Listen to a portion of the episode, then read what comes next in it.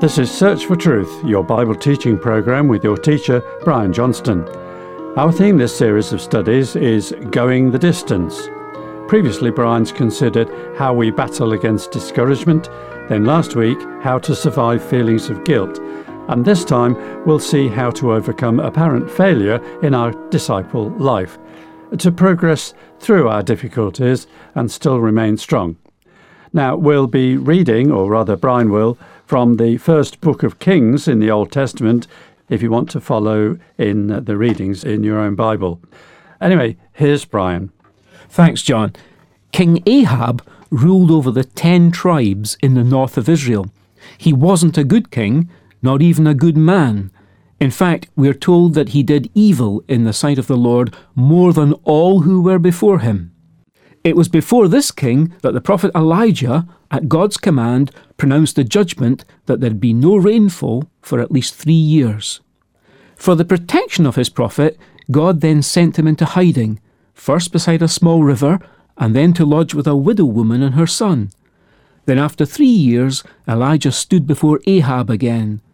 Following Elijah's instruction, the king agreed a sort of competition or showdown on Mount Carmel the prophets of Israel's pagan idols, which the king's wife Jezebel favoured, would prepare a sacrifice, and so would Elijah. The God who answered by fire would be seen as the true God. The prophets of the false gods went first, without success, of course. And then we read from 1 Kings chapter 18 and verse 36. At the time of the offering of the evening sacrifice, Elijah the prophet came near and said, O Lord, the God of Abraham, Isaac, and Israel, today let it be known that you are God in Israel, and that I am your servant, and I have done all these things at your word. Answer me, O Lord, answer me, that this people may know that you, O Lord, are God, and that you have turned their heart back again. Then the fire of the Lord fell and consumed the burnt offering, and the wood, and the stones, and the dust, and licked up the water that was in the trench. When all the people saw it, they fell on their faces, and they said, The Lord, He is God. The Lord, He is God. Elijah executed the false prophets there and then, and told King Ahab to get home before the rains came. What a momentous day it had been. But then events take a sudden and quite unexpected turn. Jezebel, Ahab's wife, sends a death threat to Elijah, one that has him running for his life. Now, doesn't it seem strange that such a person as the fearless Elijah, at such a time as this, just after his triumph on Mount Carmel, and by such means as a woman's threat, which only involved cursing him by the very same gods that he demonstrated to be powerless, isn't it strange, we say, that Elijah should react like this? What's going on? Might this have been something brought about by the stress he'd gone through? After all, he'd been in hiding for three years. Then the strain of the competition on Mount Carmel. Then the physical exertion involved in slaughtering the false prophets. And finally, now he receives a death threat. It was a lot he had to handle. And does all this lead to some kind of what we would call now burnout experience? Maybe we're startled to find that such a diligent, energetic, and good worker for God could express feelings of failure. But that's exactly what he did. What's more, Elijah was suicidal. In 1 Kings 19 and 4, we read, He went a day's journey into the wilderness, and came and sat down under a juniper tree, and he requested for himself that he might die, and said, It's enough now, O Lord, take my life, for I am not better than my fathers. Hmm, a day's journey into the desert. That's definitely a suicide bid. It's interesting that God records this incident and devotes most of a chapter to it. He must be intending us to learn something practical from this. Elijah seemingly hadn't learnt the lessons of the riverside, the widow's lodging place, and the mountain top showdown. In all of these places, God had worked for him by his providence and power. Instead, Elijah was more afraid of one woman's curse by the very gods whose impotence he'd already plainly demonstrated. But you know, anyone can be vulnerable after a victory. And this was no ordinary victory. It was one Elijah must have imagined would surely lead to a mass revival. But instead, this has happened. Elijah was disillusioned. It seems things haven't worked out after all. Then he makes a foolish comparison. I'm referring to how he saw himself as no more successful than his forefathers in eradicating Baal worship. What to do? Other than in 1 Kings 19 and 5 it's recorded, Elijah lay down and slept under a juniper tree. The angel of the Lord came again a second time and touched him and said, Arise, eat, because the journey is too great for you. So he arose and ate and drank, and went in the strength of that food forty days and forty nights to Horeb, the mountain of God. Let's consider how God treated Elijah. He waited until Elijah was rested and had eaten enough food before later confronting him with the question, What are you doing here, Elijah? Although God didn't initiate it, God overruled the journey he was on. The journey was through a desert, heading for Mount Horeb or Mount Sinai.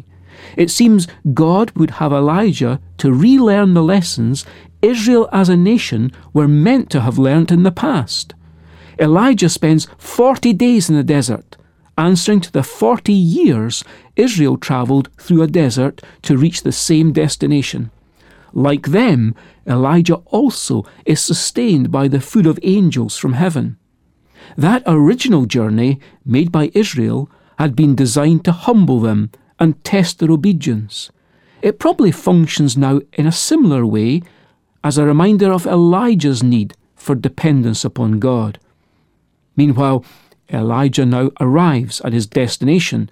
1 Kings 19 again. He came there to a cave and lodged there and behold, the word of the Lord came to him, and he said to him, What are you doing here, Elijah? Hear how Elijah is encouraged to ventilate his feelings and talk through his problem. He said, I've been very zealous for the Lord, the God of hosts. For the sons of Israel have forsaken your covenant, torn down your altars, and killed your prophets with the sword. And I alone am left, and they seek my life to take it away. So he said, Go forth and stand on the mountain before the Lord. And behold, the Lord was passing by, and a great and strong wind was rending the mountains, and breaking in pieces the rocks before the Lord. But the Lord was not in the wind, and after the wind an earthquake, but the Lord was not in the earthquake. After the earthquake a fire, but the Lord was not in the fire. And after the fire a sound of a gentle blowing. When Elijah heard it, he wrapped his face in his mantle and went out and stood in the entrance of the cave. And behold, a voice came to him and said, What are you doing here, Elijah? Then he said, I have been very zealous for the Lord, the God of hosts. For the sons of Israel have forsaken your covenant, torn down your altars, and killed your prophets with the sword. And I alone am left, and they seek my life to take it away. You know, Elijah wasn't being realistic, was he? For he certainly knew about a man called Obadiah, who told him about another 100 faithful prophets whom he'd hidden to keep them safe from Ahab. And despite knowing that, Elijah still feels an isolated failure. At Horeb, Elijah witnesses similar signs of God's power to those Moses had seen on that same mountain hundreds of years before. And these were also things that corresponded to what Elijah had lately seen on Mount Carmel. But at the end of it, Elijah still felt the same way about himself. How do we know that? It's because he returns the same answer to the question that God repeats. It seems that after the further display of God's power in the wind, and earthquake, and fire, Elijah had evidently gone back into the cave until he heard that sound of gentle blowing, which attracted his attention and brought him out once more to the mouth of the cave. Might we understand, I wonder, this gentle noise as a demonstration that God doesn't always work in the same way? He doesn't always work in a spectacular way. What's more, how God worked for Moses is not necessarily how he's going to work for others. We should avoid making unwise comparisons of the type Elijah made when he compared himself unfavourably with his forefathers, who, like him, had failed to put a stop to Baal worship. The narrative in 1 Kings 19 continues it now at verse 15. The Lord said to Elijah, Go, return on your way to the wilderness of Damascus, and when you have arrived, you shall anoint Hazael king over Aram, and Jehu the son of Nimshi you shall anoint king over Israel, and Elisha the son of Shaphat of Abel Meholah you shall anoint as prophet in your place.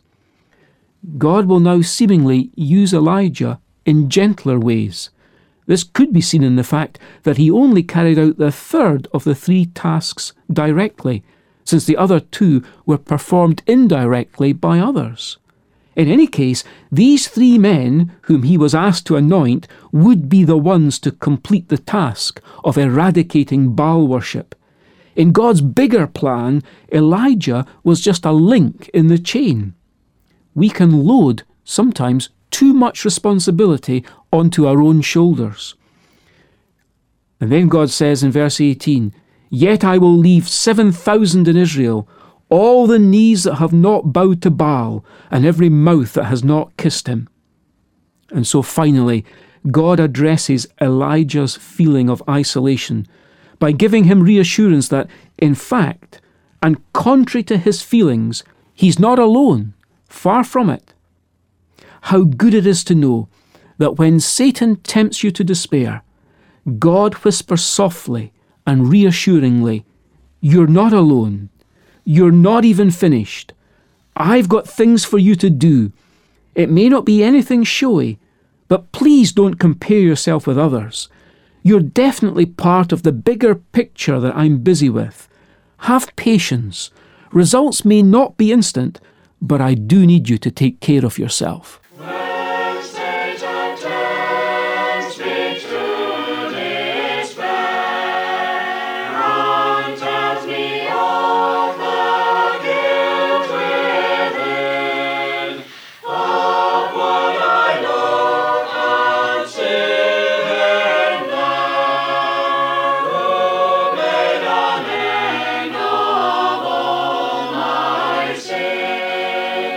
Thanks for your talk, Brian. Now, by way of reminder and for further uh, study, you might find it helpful to have the transcript book of these talks. It's available to you if you aren't able to follow the usual route of getting a download from our church website, which can be found at churchesofgod.info forward slash media. And then you could print your own copy from a PC but if you're not able to do that and you need to request a, hard copy, just ask for Going the Distance. Write to us by email or by post, and here's our address. Search for Truth, Hayes Press, The Barn, Flaxlands, Royal Wootton Bassett, Swindon, SN4 8DY, UK. And our email address is sft at churchesofgod.info. Also, look out for Search for Truth featuring on www.twr360.org. This is yet uh, another excellent way of accessing again, particularly older programs that you first heard here on air. So many thanks for the pleasure of your company today.